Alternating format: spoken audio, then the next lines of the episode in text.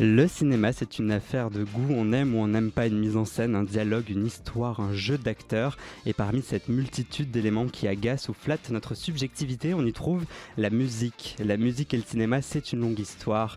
Au début du cinéma, on dit que les films étaient muets, mais pourtant, ils étaient bien sonores, toujours accompagnés de musiciens. Et quand le cinéma plus tard a pu enregistrer le son, la musique a pris en son sein différentes places. Certains l'utilisent peu et sa rare présence nous fait d'autant plus l'apprécier. Citons par exemple Eric Romer dont la majorité de sa bande originale provient uniquement de musique intradigétique, c'est-à-dire jouée ou écoutée par les personnages eux-mêmes.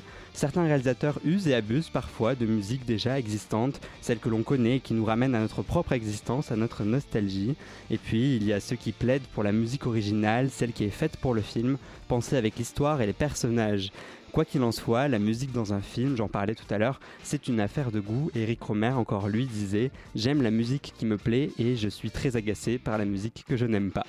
Ce soir, vous l'aurez sans doute compris, nous recevons un compositeur. Il a notamment signé la bande originale de Grand Central et Planétarium de Rebecca Zlotowski ou encore celle du Bureau des légendes d'Éric Ronchamp. Bonsoir Rochant, bonsoir Robin Couder. Bonsoir à tous. Merci d'être avec nous et à vos côtés ce soir. J'ai nommé par ordre d'apparition Luc Tailleur. Bonsoir, de quoi tu nous parles Théo, je vous parle de, des actus brûlantes hein, de la toile à propos du cinéma et puis en fin d'émission un blind test de qualité euh, comme d'habitude. Comme d'habitude, on s'y attend. Jocelyn Bonsoir. Bonsoir Théo et bonsoir à tous. Aujourd'hui, je vais essayer de vous faire partager en quoi ou pourquoi je trouve la musique de Rob pour Grand Central si réussie. Merci le cinéma avec ce qu'ils font, ces grands formats. Bienvenue.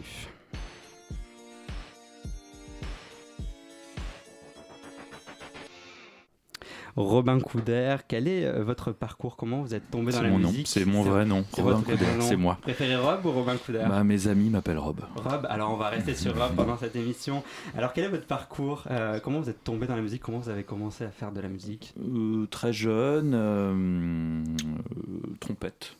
très jeune trompette, instrument très difficile, très ingrat que je déconseille à tous les enfants, nombreux, les nombreux enfants qui nous écoutent.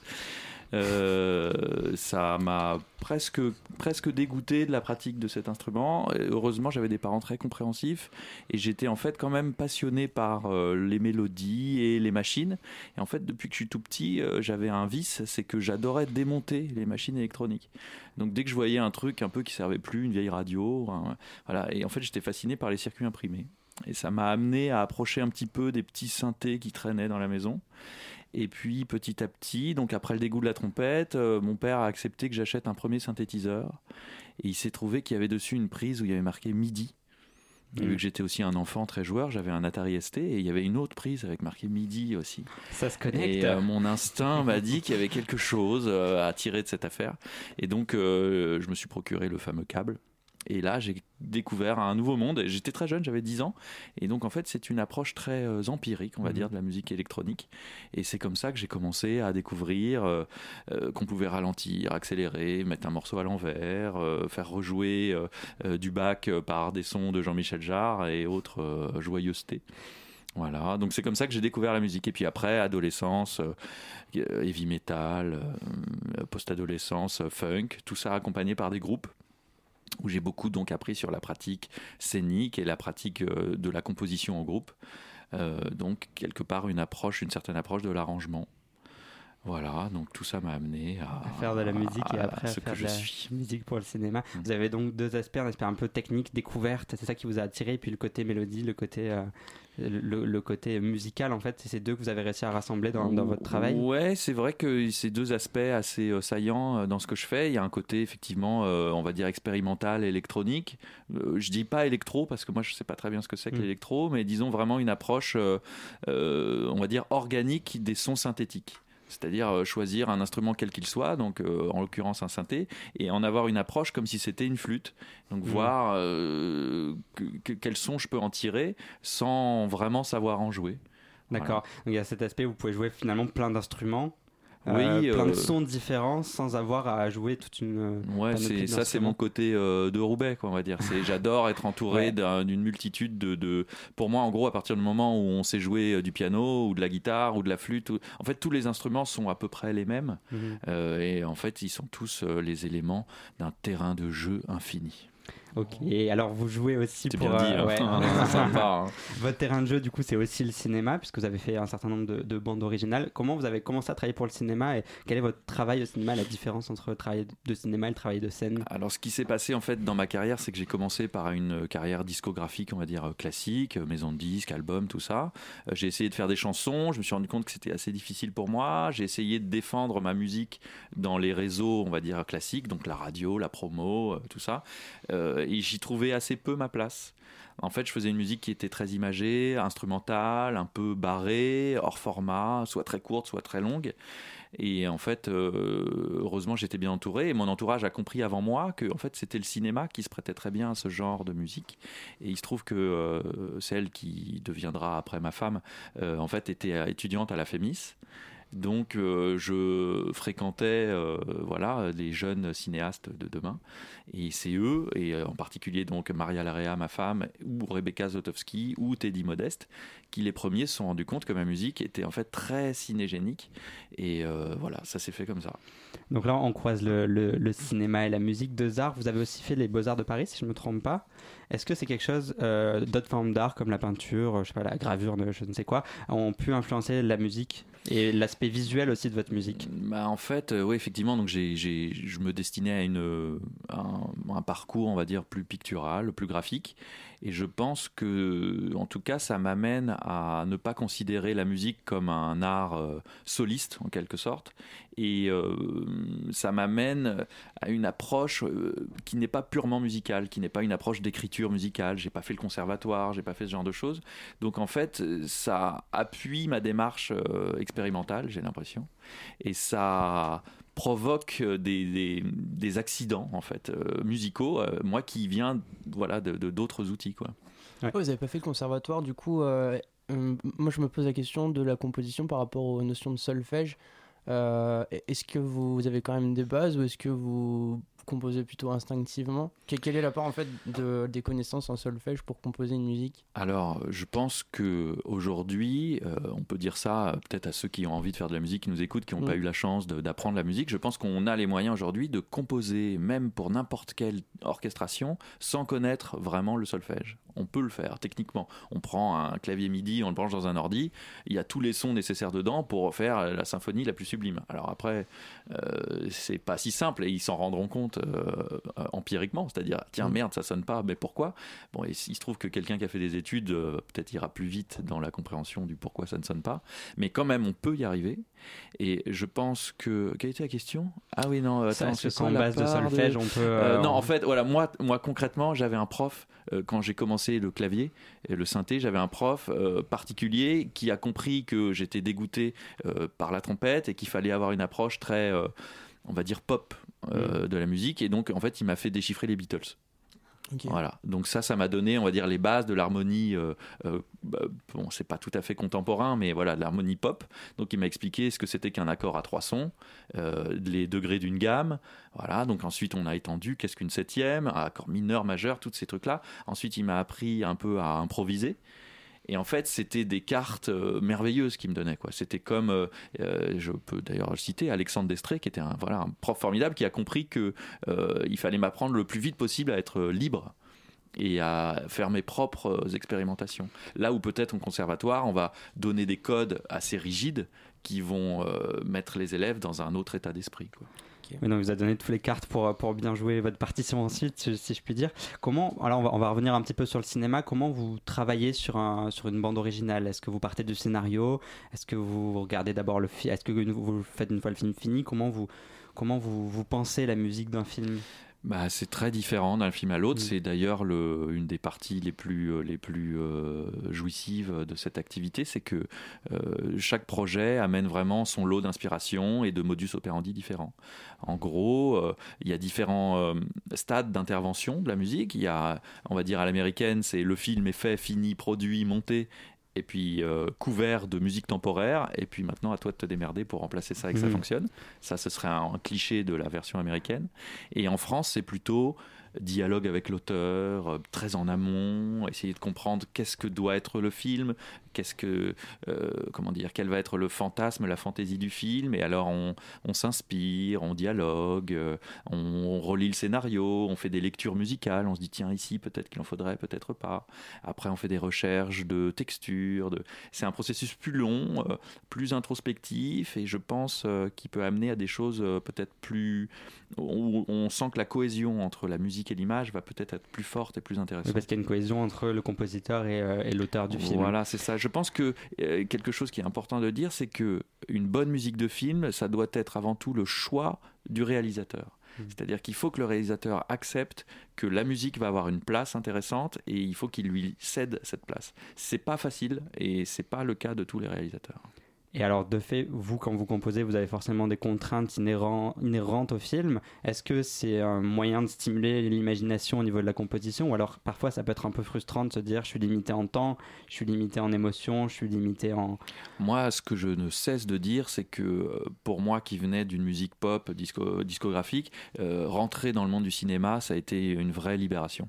Justement parce que avoir des contraintes, on va dire, de durée. Il faut un morceau qui fasse 1 minute 02 ou euh, des contraintes de budget. Voilà, on te dit, bah, il y a tant d'argent, tu ne pourras pas faire d'orchestre symphonique. Ou des contraintes de dire, attention, euh, c'est un drame, euh, va pas non plus faire une fanfare. Mmh, voilà. en fait, ça, ça guide la création, ça donne, ça évite de partir d'une page blanche en quelque sorte. Et je trouve aussi que le dialogue avec un scénariste, un monteur, un réalisateur, un producteur, en fait, le fait de rebondir sur sa musique, moi, ça me permet d'être jamais bloqué en quelque sorte. Et euh, j'adore l'esprit de collaboration et de euh, comment dire d'équipe artistique euh, pour une œuvre qui serait le film lui-même. Ça me sort du côté un peu plan-plan de raconter ma vie en chanson ou pas. Mais je veux dire ce côté un peu succession de morceaux sur un disque qui est assez pénible en fait moi je trouve. C'est le dialogue qui vous intéresse. Et justement comment on dialogue avec un auteur qui n'a pas forcément des termes musicaux? Est-ce qu'on on part sur des images? Est-ce que comment se fait cette collaboration? Parce que vous avez peut-être pas tout à fait le même langage. Bah là encore une fois, c'est très différent euh, d'un réalisateur à l'autre. Euh, c'est parfois catastrophique. C'est-à-dire que euh, souvent, j'ai affaire à des réalisateurs qui me disent Bon, je te préviens, je ne connais rien à la musique, je vais m'exprimer avec mes mots, tout ça. Et moi, j'ai aucun problème avec ça, tant que. En fait, ce qu'il faut, c'est créer un, vocabulaire commun. Il faut juste comprendre quand le réalisateur dit bleu, ce qu'il entend par bleu. Euh, pour certains, ça va être blues, et pour d'autres, ça va être au contraire euh, une nappe, euh, j'en mm. sais rien. Et donc, ça demande juste de s'entendre et de dialoguer. Et c'est pas facile, en fait, de dialoguer avec quelqu'un qu'on ne connaît pas. Mm. ça peut mener à des, confusions totales. dans le pire des cas, en fait, ça mène au conflit et à, même à l'arrêt de, la collaboration. C'est déjà arrivé, ça m'est déjà arrivé. et c'est pour ça aussi que je, je privilégie tant que je peux le, les collaborations au long cours. Par mm. exemple, euh, vous parlez de Rebecca Zotowski, on va, on va y revenir. Ensemble. Voilà, le fait de d'avoir déjà démarré ma carrière et elle, euh, enfin voilà, nos carrières sont, sont, parallèles en quelque sorte, et de continuer de film en film à se retrouver, à continuer à dialoguer justement, ça fait que on est de plus en plus fin dans notre dans notre rapport, de plus en plus sensible, et j'ai l'impression qu'on peut aller explorer des choses de plus en plus vastes. Justement, on continuera de parler de votre travail avec Rebecca Zlotowski, mais avant ça, on part sur les informations. Luc, c'est à toi. Et oui, le petit. Euh, petit point actu avec euh, trois infos que je balance sur la table, à vous de réagir. On commence avec une actu qui concerne tout spécialement les Lyonnais qui nous écoutent et qui doivent être très nombreux puisqu'on ne diffuse pas jusqu'à eux. Mais l'Institut Lumière. Peut-être sur Internet. Peut-être sur Internet, oui. Mais l'Institut Lumière organise le 19 mars prochain un remake du tout premier film des Frères Lumière, La sortie d'usine. Et la date n'est pas choisie au hasard puisque l'original a été sorti le 19 mars 1985. 95. Pardon, 95. Euh, le tournage il va se dérouler au même endroit que celui qui avait choisi les Frères Lumière, donc dans la rue rebaptisée du premier film. Ce sera entre 9h30 et 16h. On peut s'inscrire euh, pour être figurant en remplissant le formulaire disponible sur le site de l'Institut Lumière. Et les participants recevront un lien pour regarder le film et le conserver avec la satisfaction d'avoir vécu un moment de l'histoire du cinéma. Qui réalise? C'est Spielberg C'est Michael Mann le, le, sais pas s'ils ont le budget. Mais, euh, mais quand bien même, c'est assez cool comme initiative, sachant que l'Institut Lumière ah, peut-être proposera. Euh, bah justement, Rob, vous pensez quoi de ce procédé? Est-ce que euh, transposer à la musique, ça vous intéresserait de, réarranger une vieille bande-son et de, la revisiter ou en faire un remix? Et comme ça, on pourrait vous le piquer et avoir un super générique. Ah bah, euh, si c'est pour vous le piquer, je suis entièrement d'accord. Faisons ça tout de suite. Mais euh, non, ça vous, ça vous intéresserait de, de, travailler comme ça? Vous y avez déjà pensé ou? C'est-à-dire partir d'une œuvre existante pour un film existant et de le, remanier, de le mettre au goût du jour? Oui, ou de remanier une œuvre qui existe déjà pour un film nouveau. Bah, j'ai déjà été confronté, vous savez, à, l'idée de remake. J'ai fait par exemple euh, Maniac, qui était donc un remake d'un film des années 80.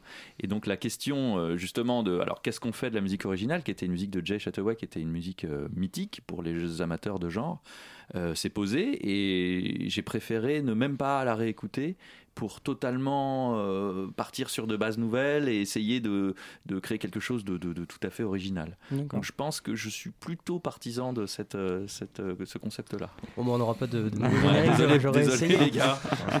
on continue avec un fait divers un petit peu sordide. enfin, ça manquait là. Ah ouais, elle est trop de bonne ambiance là, Luc. Franchement, bon. C'était à, à, Auxerre cette semaine, à la veille des sorties ciné. Un employé du CGR de 53 ans a fait une chute d'une échelle en voulant changer l'affiche d'un film. Tout toutes nos pensées sont tournées vers la famille. Évidemment, on souhaite un prompt rétablissement à cet homme courageux qui peut-être, l'espace d'une seconde, se cascadeur. Alors, Normalement... C'est un très bon sujet là pour le coup de, court métrage, euh, de mise en abîme sur le, cinéma, les métiers du cinéma, ces hommes qui prennent autant de risques et euh, ce métier qui se perd. De, voilà, on n'y pense pas aux, mecs qui changent les affiches quand même. Hein. un aspect on, peut, on pourra en inviter aussi. Euh, ça fait partie des métiers du bah, cinéma. écoutez, dès que cet employé sera sorti de l'hôpital, on pourra essayer de le contacter. Et je suis heureux que vous ayez réagi parce que je pensais que ça allait être un, grand moment de malaise, mais on va quand même, on va quand même enchaîner. On finit avec le prix Marius qui récompensera le 19 février prochain parmi les films sélectionnés au César le prix de la meilleure audio-description. Alors l'audio-description, je vous rappelle, c'est une technique qui consiste à insérer une voix off dans le but d'améliorer la compréhension d'une personne déficiente visuelle. Donc en fait, ce sont des commentaires qui ponctuent les dialogues pour décrire euh, les décors, les costumes, les indications écrites, euh, également les mouvements, les actions, en fait tout ce qui peut pas être perçu par Louis. Euh, l'année dernière, le lauréat c'était par l'œil, non? Par l'œil? Oui. Non, par, Non, mais même, je veux dire, quand tu entends le son d'un film. Euh, bah, tout ce que tu ne peux pas comprendre uniquement par le son, ah oui, c'est compensé par des, par des commentaires. Euh, et du coup, bah, je sens que tu m'en avais parlé, tu te souviens, parce que tu travailles avec un film euh, ayant pour sujet les malvoyants. Je me suis dit que c'était la bonne occasion d'aborder cette thématique dans l'émission, surtout avec vous, Rob. Euh... C'est dans Pupille, Elodie Boucher, euh, c'est ça, c'est son métier. Enfin, c'est pour le théâtre, mais c'est ce même métier. Mais, mais c'est intéressant. Est-ce que on pourrait imaginer un concept un peu fou? C'est un mélange d'audio description et de musique pour exprimer le sens d'un film ou est-ce bah, que la musique, euh, j'imagine, joue déjà ce rôle-là. Mm. Euh, mm. Enfin, je, je, pense pas que ce soit l'approche systématique de tous les compositeurs, mais ça arrive assez souvent que la musique, en fait, juste euh, tente de, faire ressentir quelque chose qui, qui est on va dire, transpire dans l'image, mais qui n'est pas forcément explicite. Donc je suppose qu'un un, non-voyant, juste en écoutant un film, et imaginons même qu'on supprime les dialogues, euh, serait pénétré par l'atmosphère, le récit, peut-être même les rebondissements, le scénario d'un film. moi, je me demande si ça peut pas polluer un petit peu l'ambiance sonore d'un film, justement, où parfois ça peut beaucoup jouer sur le silence ou quelque chose de très minimaliste et d'un coup il y a une voix qui fasse euh, Michel va servir un verre de lait ou quelque chose comme ça. Oui, mais bah, c'est un peu essentiel parce que les gens qui voient pas, il faut, ça leur permet de voir le cinéma. De fait. tout ça, c'est de l'écriture en fait. Ces gens-là sont considérés comme des auteurs, ou en tout cas, la question est posée est-ce que ces gens-là doivent être considérés comme des auteurs? Mm. Parce que c'est une sorte de réécriture du film quelque part. Un petit peu, ouais. Eh bien, merci Luc pour toute, alors là, information. Je m'attendais pas à, ces, news. C'était pointu. J'ai hâte d'écouter votre météo, les gars. Ah. Allez, on se retrouve dans quelques instants. C'est juste après euh, XY de Rob, notre invité.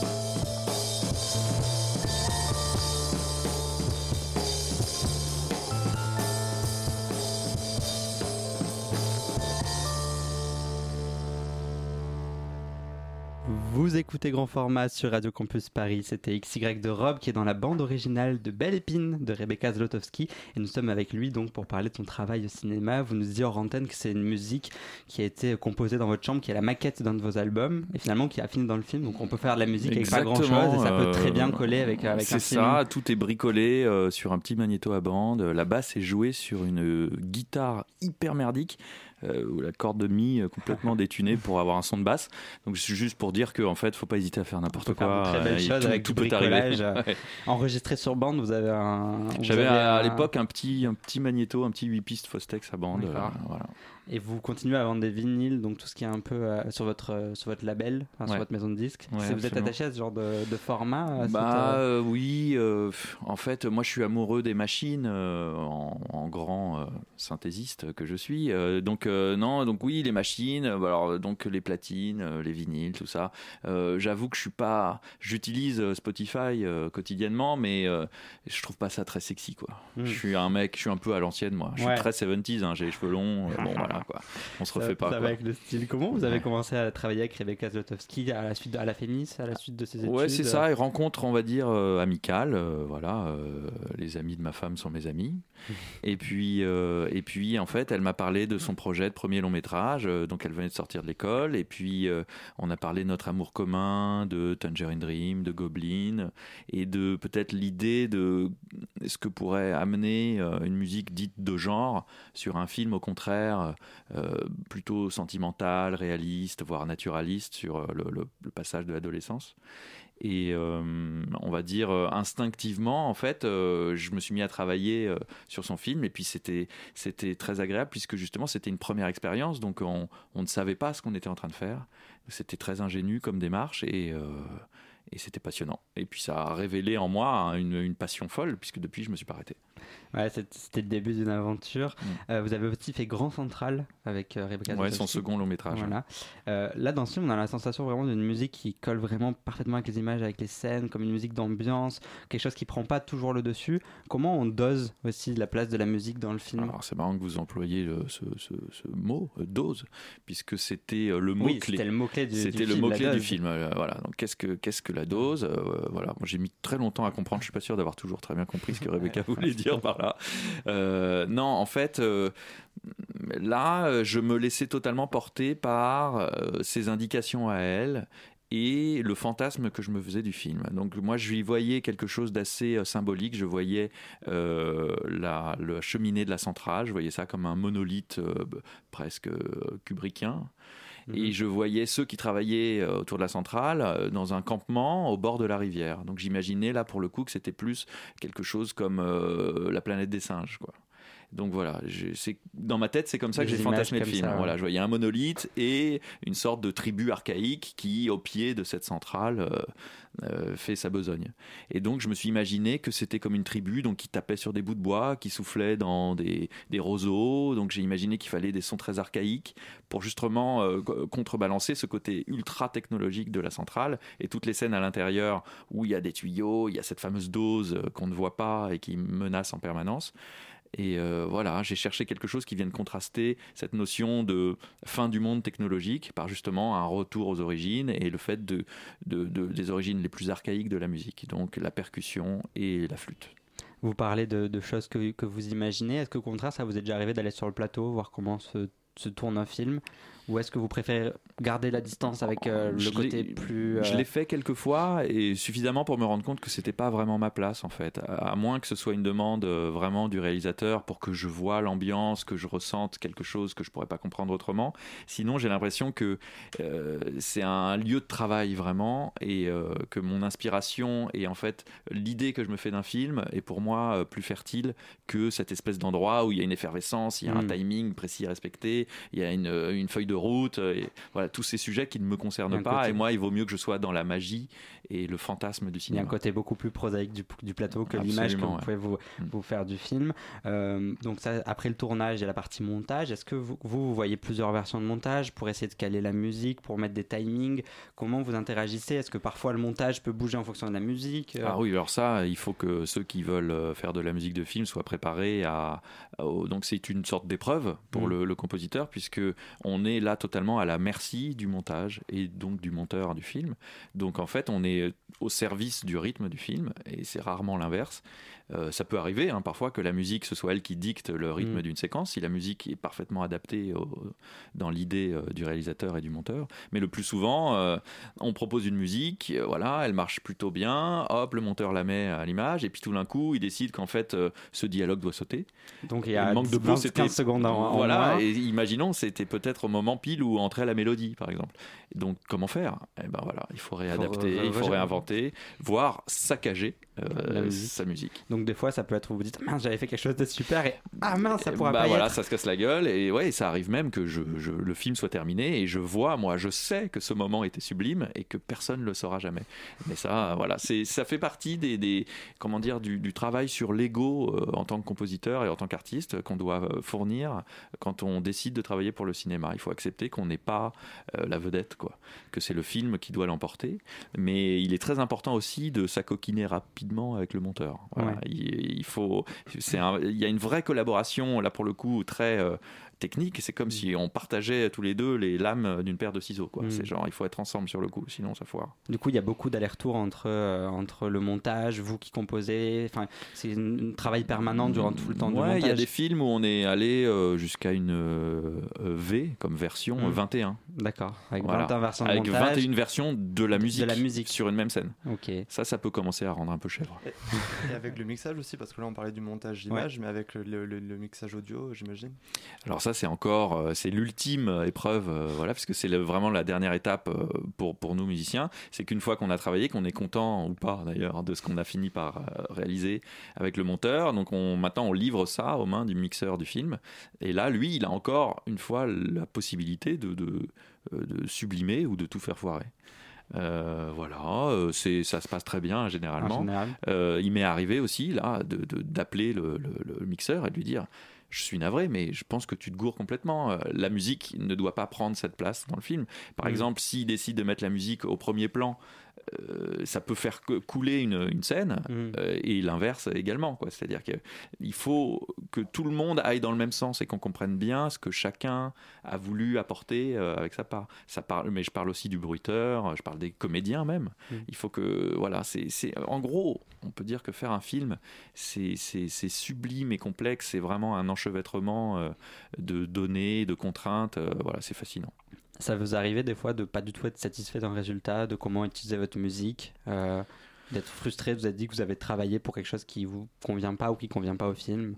J'ai toujours réussi à sauver les meubles, mais euh, je sens qu'on est, on est, on est quelquefois passé à côté de grands moments de cinéma et de musique pour l'image. Et je, suis convaincu euh, que, ces moments-là, on aurait pu, comment dire, aurait pu porter le film encore plus haut. Et voilà, parfois ça foire. Et euh, inversement, si à chaque film vous devez travailler avec un, auteur qui a une personnalité différente, est-ce que justement vous, vous avez l'impression que euh, bah, vous perdez un peu de votre patte et que finalement sur une, toute votre filmographie, on, on retrouve pas peut-être quelque chose, un fil rouge ou euh, est-ce que c'est pas un peu frustrant des bah, fois de pas pouvoir bah, En fait, il y a deux choses. Moi, j'ai la chance en fait d'avoir eu on va dire, une existence avant la musique de film. Donc souvent, les réalisateurs viennent me chercher en connaissant déjà mon parcours, en connaissant ma musique. Donc en fait, ils ont déjà une idée, en quelque sorte, de ma personnalité artistique. Donc en fait, ils viennent me chercher pour une raison. Donc ça fait qu'on ne me demande pas tout et n'importe quoi. On ne vient pas me dire, ah, écoute, euh, vas-y, là je veux une musique à la Cosma, vas-y, éclate-toi. Ou euh, là je voudrais, euh, j'en sais rien moi, n'importe quel autre compositeur. Donc j'ai déjà une personnalité que j'amène, je pense, quand on, quand on vient me chercher. Et, j'essaye de récupérer toutes mes idées parce que je parle trop vite, je les perds en cours de route, c'est navrant. Euh, non, en revanche, euh, il faut vraiment trouver euh, avec le réalisateur, comme je disais tout à l'heure, un vrai dialogue et une vraie compréhension. Et en fait, il ne faut pas se laisser comment dire, aveugler par les envies du réalisateur. Parce que parfois, en fait, lui-même a une idée très précise de ce qu'il veut faire en musique, et en fait, il ne fait pas confiance et il essaye d'imposer sa vision musicale du film, alors qu'en fait, je pense que il faut qu'il accepte que euh, il va se passer quelque chose qui va venir du compositeur, qui va en fait sublimer sa vision, sa propre vision du film. Et ça demande une confiance énorme euh, du réalisateur envers le compositeur, Mhm. qui n'est pas systématique. Et les quelques fois où je trouve que je me suis perdu et justement où je retrouve pas ma patte, ou je suis pas tout à fait satisfait du résultat, c'est quand on a pataugé en quelque sorte entre le, le réalisateur qui me dit oui mais là c'est trop comme ci pas assez comme ça et moi qui finis par céder parce qu'en fait c'est lui le patron donc j'ai pas le choix voilà quand on arrive à ce stade là c'est souvent d'ailleurs aux alentours de la V17 V18 du film Quand on commence à être déjà bien euh, fatigué. En fait, quand tu passes et repasses et repasses sur la même musique et que le montage change et puis que le mec te dit ouais je veux plus symphonique, ah non finalement plus électronique, ah bah non en fait j'ai changé d'idée. En fait, au bout d'un moment, t'as des t'as l'impression d'avoir genre 10 000 morceaux de papier dans les mains et tu retrouves plus euh, ton dessin original. quoi. Des fois, il faut savoir euh, dire stop et arriver à quelque chose de, de plus final. Ouais, sauf qu'en fait, il faut aussi accepter que c'est le réel, c'est son film quoi. Euh, Enfin, en tout cas en France, aux États-Unis, c'est le producteur. Voilà. Donc euh, voilà.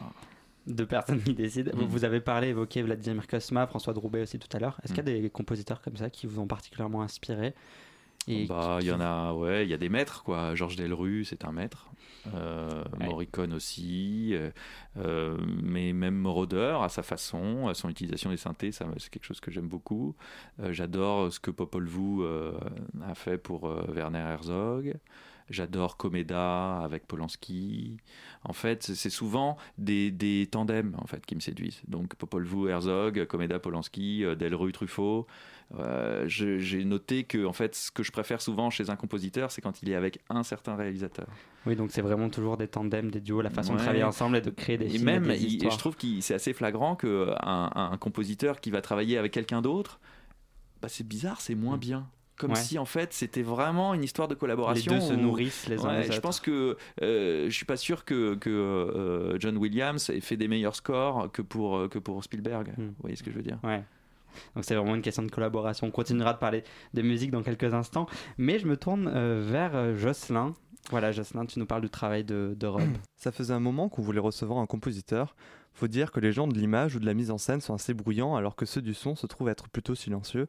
Enfin pas tous heureusement, nous avons eu Martin Boisseau, nous avons aujourd'hui Rob, deux personnes issues du monde du son, et si le premier était plutôt du côté de l'enregistrement, le second est plutôt musical, mais alors je me demande pourquoi ces métiers du son semblent si absents du paysage médiatique. C'est peut-être parce que parler du son ce n'est pas très instinctif pour nous, faut dire qu'au cinéma, l'image prévaut, et ce depuis les débuts. Il a quand même fallu attendre le chanteur de jazz en 1927 pour que la diffusion du son fasse partie intégrante de l'expérience cinéma. Et pourtant, la musique, elle, elle n'a pas attendu si longtemps avant de se faire entendre dans les salles, car déjà à l'époque du cinéma muet, orchestre et piano étaient installés en bas des écrans pour accompagner ces images mouvantes. Depuis, le son synchrone a permis de grands changements quant au rôle donné à la musique. Elle ne sert plus seulement à appuyer les émotions dictées par le scénario, elle devient créatrice de sens, permettant alors l'émergence de plusieurs niveaux de lecture, si ce n'est de symboles. La musique devient alors presque indépendante. Et moi, j'ai l'impression que les compositions de Rob se situent entre ces deux tangentes, entre la musique qui permet à l'émotion d'éclore et la musique qui induit un sens nouveau à l'image. Et quoi de mieux qu'un exemple pour illustrer ce que je dis? L'extrait que vous allez écouter est issu de la bande originale de Grand Central de Rebecca Zlotowski, un drame qui raconte l'histoire de Gary, un ouvrier engagé à l'équipe dans une équipe chargée à la décontamination d'une centrale nucléaire. Voici donc Leçon nucléaire, composition de Rob.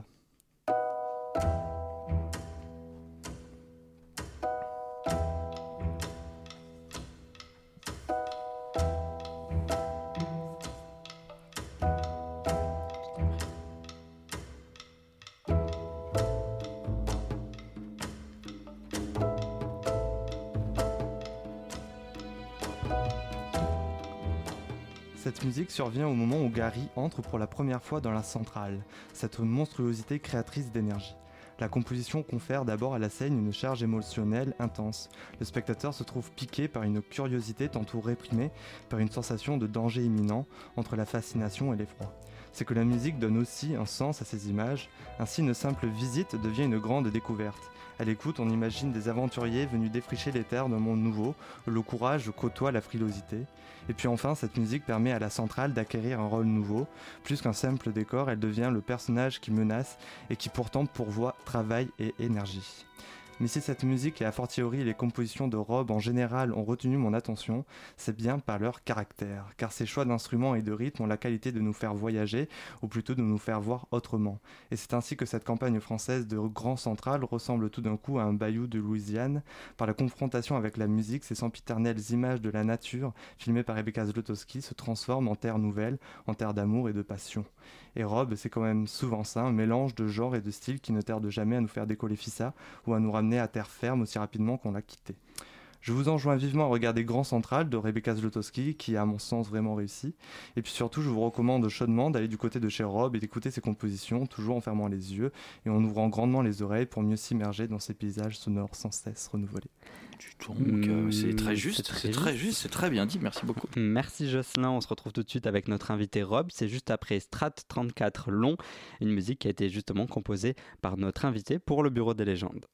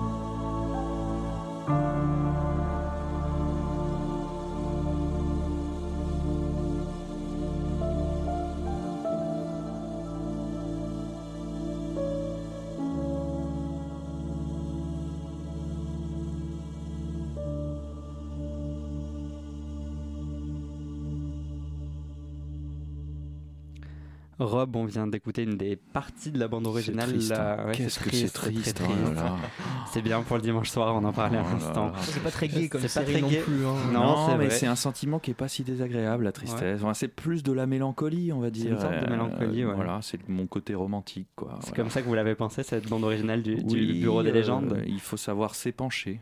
Ouais. Moi, ce qui a attiré mon attention dans cette bande originale, c'est d'abord les titres. On a Research 20.1, Research 24.2, Strat 60, Strat 66. On a l'impression que ça a été un peu comme un laboratoire avec euh, plein de variations, plein d'idées. C'est comme ça que vous l'avez pensé, ouais, cette bande originale exactement ça, exactement ça. Euh, c'était vraiment l'idée, en fait, c'était une nouvelle forme de travail avec Eric Rochant. C'était de lui livrer en amont du tournage, donc sans aucune image, lui livrer une certaine quantité de musique, en l'occurrence quelques heures.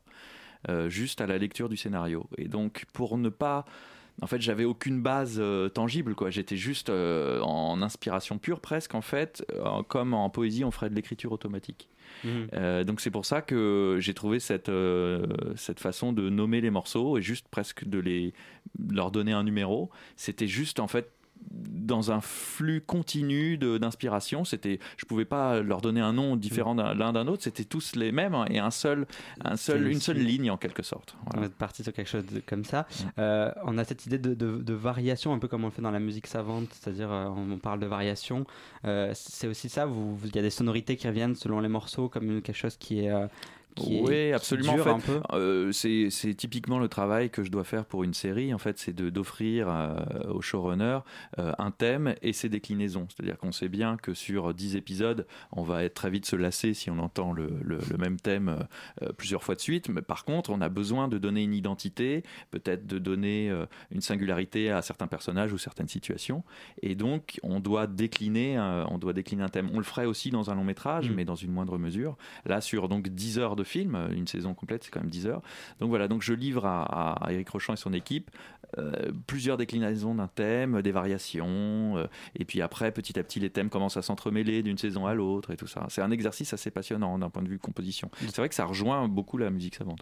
De, de travailler sur la durée, c'est quelque chose qui est intéressant aussi pour vous, d'avoir le temps de réfléchir, de, parce que là, il y a 4 saisons, 5 saisons de, là, La quatrième vient de s'achever. Il va y avoir une cinquième normalement. Travailler sur la, sur la durée, c'est-à-dire avoir le temps de réfléchir à ça, c'est bah, intéressant pour Oui, en fait, c'est un peu comme euh, grandir avec ses personnages personnages. En fait, ça nous laisse le temps euh, de, s'adapter, de mûrir et en fait de se rendre compte que la musique elle-même mûrit. C'est une idée assez belle, très romantique aussi pour le coup, de s'imaginer que la musique est quelque chose de vivant et qui nous accompagne et qui évolue avec nous. Et euh, dans le cas du Bureau des légendes, avoir même une conjoncture euh, géopolitique. J'imagine que vous l'avez vu au fur et à mesure. Donc pour une saison, la saison suivante, vous vous inspirez aussi de ce qui a été fait dans la saison d'avant, du rendu en fait, euh, je me fie entièrement à mon instinct et tout ce que j'ai composé est encore en moi. Donc, euh, en fait, j'ai juste à fermer les yeux, comme euh, vous le conseillez tout à l'heure, et me laisser porter par mon instinct.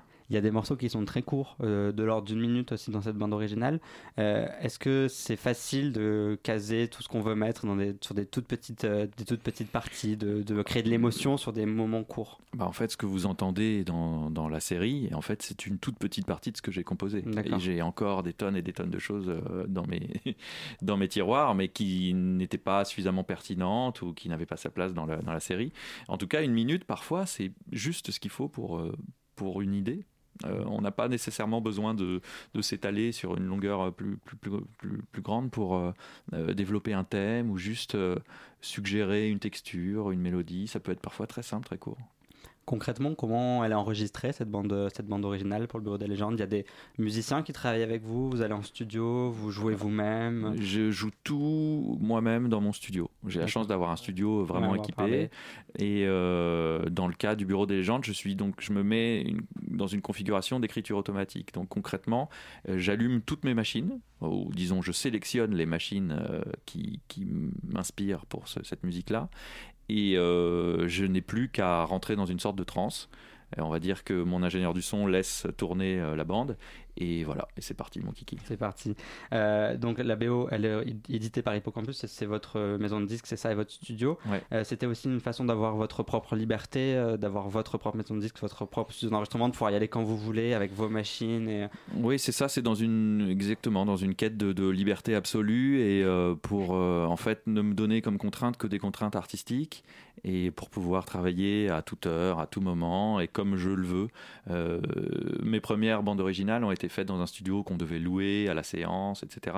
Et j'ai assez vite compris que c'était trop, euh, c'était trop contraignant pour moi. Je pense que ça peut marcher pour quelqu'un qui va écrire la musique, donc qui va vraiment, euh, on va dire, composer mentalement et puis après l'enregistrer. moi, ma, mon approche très empirique et encore une fois expérimentale des choses fait que j'ai besoin d'un laboratoire pour donner naissance à mes musiques. Comme le ferait un qui travaille tous les jours. Exactement. Luc? Ouais, on a, vous faites euh, cinéma, série. Euh, jeux vidéo, ça vous a, ça vous a déjà intéressé? Vous, vous J'adorais. Euh, bah ouais, j'adorais. D'autant que j'étais, euh, j'étais plus jeune, un grand joueur, et puis aujourd'hui, je, je, reste proche quand même de tout ça. Mais j'ai l'impression que c'est un milieu qui est assez fermé en fait, que quelques artistes ont percé la membrane du jeu vidéo, mais dans l'ensemble, c'est un, circuit clos. J'ai l'impression dans le jeu vidéo. Ouais, mais j'aimerais beaucoup expérimenter. On lance un appel si quelqu'un cherche non, absolument, ouais, je serais pour ravi. Un, pour un jeu vidéo. Mm. vous, vous vous avez un côté très artisan, vous aimez toucher les machines, etc. Est-ce que vous avez toute une partie aussi où vous découvrez, vous aimez acheter des, nouveaux synthés, des nouvelles machines Est-ce que ça fait aussi partie de votre travail d'être à la recherche de nouveaux sons, de nouvelles ah oui, absolument. Euh, même il m'arrive parfois de me dire bon là j'attaque un nouveau gros projet.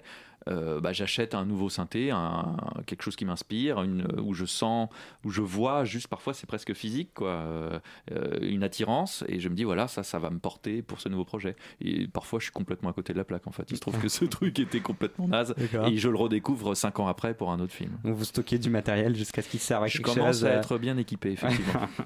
vous avez aussi édité un album qui s'appelle Autour de Planétarium. C'est-à-dire c'est c'est un album qui sont d'inspiration autour du film, de, musique et d'inspiration autour du film.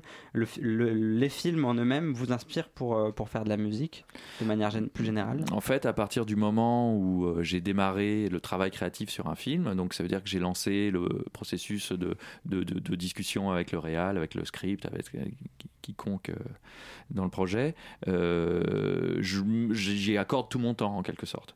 Donc en fait, je rentre dans une phase d'inspiration totale et donc il peut se passer beaucoup de choses. Euh, et souvent, ça donne lieu à beaucoup, beaucoup de musique. Dans le cas de Planétarium, qui était un projet assez long euh, dans son élaboration et sa réflexion, j'ai eu le temps de composer beaucoup de musique. Et ce disque était une façon de faire exister, voilà, on va dire, tout ce qui a été autour du film. Voilà, un film qui m'a beaucoup marqué et pour lequel j'ai adoré travailler. Vous avez aussi fait de la scène un petit peu. Est-ce que vous en faites toujours ou c'est quelque chose qui, qui vous attire euh, toujours bah, Ma carrière solo euh, a vu euh, effectivement quelques débâcles scéniques à mes débuts.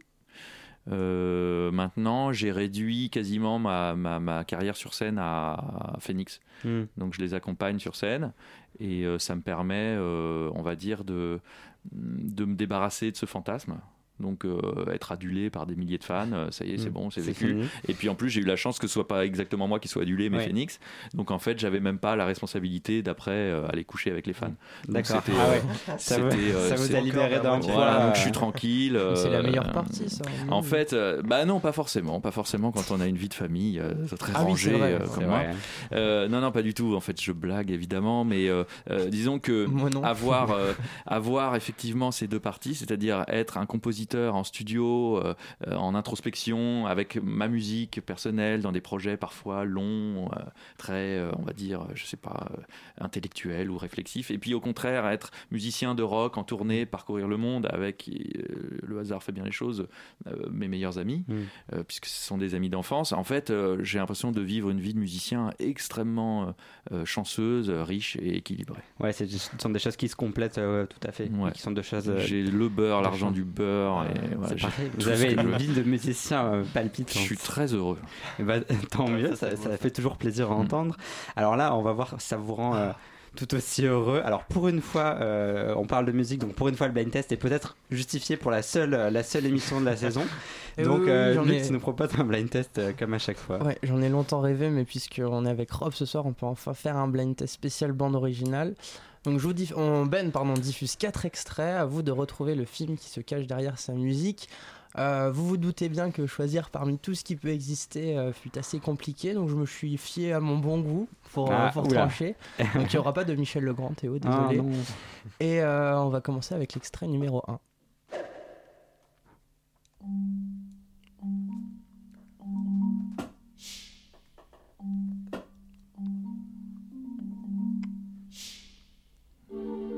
Pas la Panthère Rose, ça C'est pas la Panthère Rose, non.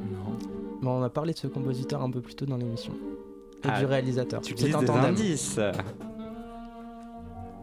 Je reconnais pas. Hein. Ouais, moi, ça me dit rien du tout. Aussi. Hmm. Je sais un peu parce que j'aime bien quand même. Ouais, même j'aime bien aussi. C'est c'est Michel Legrand. non, pas du tout. C'est John Williams pour euh, Catch Me If You Can de ah, Steven bah Spielberg. Ah, euh, on commence avec John Williams hein, parce que c'est quand même un peu le papa. C'est le thème d'ouverture qui ouvre. Euh, oui, le thème d'ouverture qui ouvre. Arrête-moi si tu peux. c'est assez surprenant parce que c'est assez éloigné de ce qu'il a l'habitude de faire dans un genre plus symphonique et épique dans Star Wars. Là, c'est un petit peu plus jazz, intime, léger. Ça répond très bien avec le, le générique qui est en animation. J'avais parlé il y a deux semaines du court métrage des Trois petits cochons par Disney et là on retrouve en fait cette harmonie parfaite entre le entre le son et l'image. C'est vrai que c'est pas très représentatif de l'œuvre de John Williams, c'est pour ça, ça nous a tous scotché quoi. C'est assez étonnant, ouais. Et ouais, ils sont comme ça les blind tests, ils sont scotchants. On enchaîne avec l'extrait numéro 2.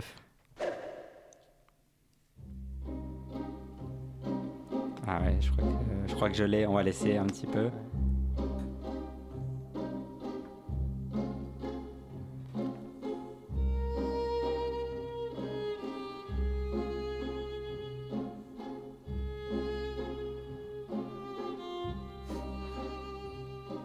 Aussi joyeux, hein. Ouais, ça file la pêche. Hein. Allez, demain c'est lundi, les gars, vous inquiétez pas. vous dormirez une autre vie. Allez, donnez-moi la réponse. Euh, je suis pas sûr en fait. Ah. J'avais les choristes, mais. Euh, les choristes Ouais, ça m'a rappelé. Pourquoi tu veux que je euh, choisisse les choristes Mais je sais pas. Ça m'a. C'est la ligne de. C'est la. Je pense que c'est les. Moi je l'ai pas. qui m'ont rappelé ça. Personne là. J'ai pas choisi de trucs très faciles en fait. Ouais, mais on connaît. Non. C'est dans, dans, le truc pointu là. Hein. Euh, In the Mood for Love bah oui, de Wong Et que j'ai vu en plus il y a pas longtemps. Bah, je, très, très, mais je suis toujours aussi mauvais en blind test. De toute façon, je sais pas pourquoi on continue ce jeu. Non, mais c'est clair, là c'est horrible. Ah ouais. C'est le Yumeji's euh, film composé par Shigeru Umebayashi, amateur de langue japonaise se régale.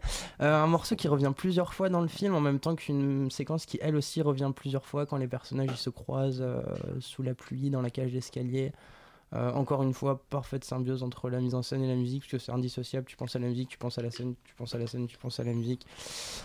Euh, vous allez me donner une bonne réponse quand même, s'il vous plaît. Ah, c'est dingue, ouais. on est, c'est marrant. Moi, tu vois, on est très éloigné de ma cinéphilie là. C'est pour ça que je, je, me retrouve pas. Bah, ah bah, moi, non plus. Allez, on s'énerve un peu pour le troisième extrait. Et je sais que vous allez me donner une réponse et je vais vous dire que c'est pas ça. je te trouve bien sûr de toi. Tu veux dire qu'on va te dire euh, Stranger Things et, ce sera pas ça Et c'est pas Stranger Things. Parce que c'est ça qu'ils ont pompé quoi. Non, parce que c'est sorti avant. Donc Stranger Things, c'est pas, c'est oui, c'est ça une bande originale. Alors oui, c'est ça qui. C'est ça, que je dis. Bah, je, tu sais, Stranger Things, ils ont pompé quelques trucs. Juste quelques trucs. Quelques références en effet. Ça vous dit rien? Bah, Ça vient d'où ça? C'est un Carpenter Non. Ils ont quand même pris exactement le même arpeggio. Hein. Ils se sont pas fait chier, les ricains. Ils se sont pas foulés, ouais. Il s'agit de Only God Forgives ah. de Nicolas. Putain, je vais galérer à le prononcer. Willing Refn, mais ceci dit, euh, euh, lui aussi, euh, donc c'est, j'imagine, c'est, c'est Cliff Martinez qui lui-même, voilà, se fait pas chier non plus. Ah, ok, bon, ça c'est Le morceau Wanna Fight, donc de Cliff Martinez qui a fait entre autres Drive, Solaris. il a cette manie dans ses compositions qu'on retrouve de mélanger la musique électro avec des samples d'arrangements orchestraux, comme là avec l'orgue qui déboule d'un coup. C'est un thème qui accompagne une confrontation entre deux personnages, un, combat qu'on attend pendant tout le film et qui explose enfin en même temps que, que la musique.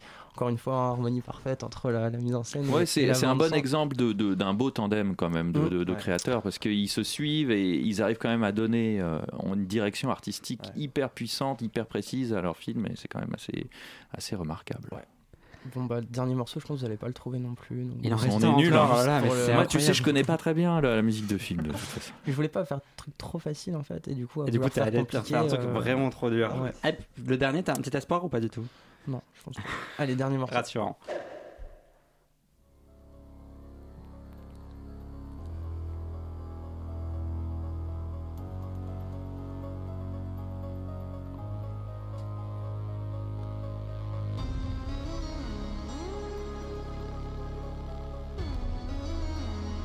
Celui-là, je l'ai regardé il n'y a pas longtemps.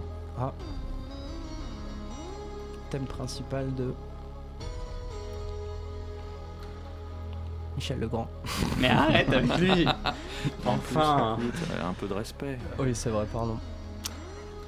Il s'agit de It Follows de ah, David Robert Mitchell, le thème principal composé par Disaster Peace, qui en fait, lui, à la base, c'est l'inverse de ce qu'on a dit tout à l'heure. Ouais, compositeur de jeux vidéo. Pour les jeux vidéo et qui a fait une petite percée au cinéma avec It Follows et qui a aussi fait le deuxième film de David Robert Mitchell, Under the Silver Lake, que j'aime un peu moins, le, Under the Silver Lake, c'est beaucoup plus symphonique, beaucoup plus. Euh...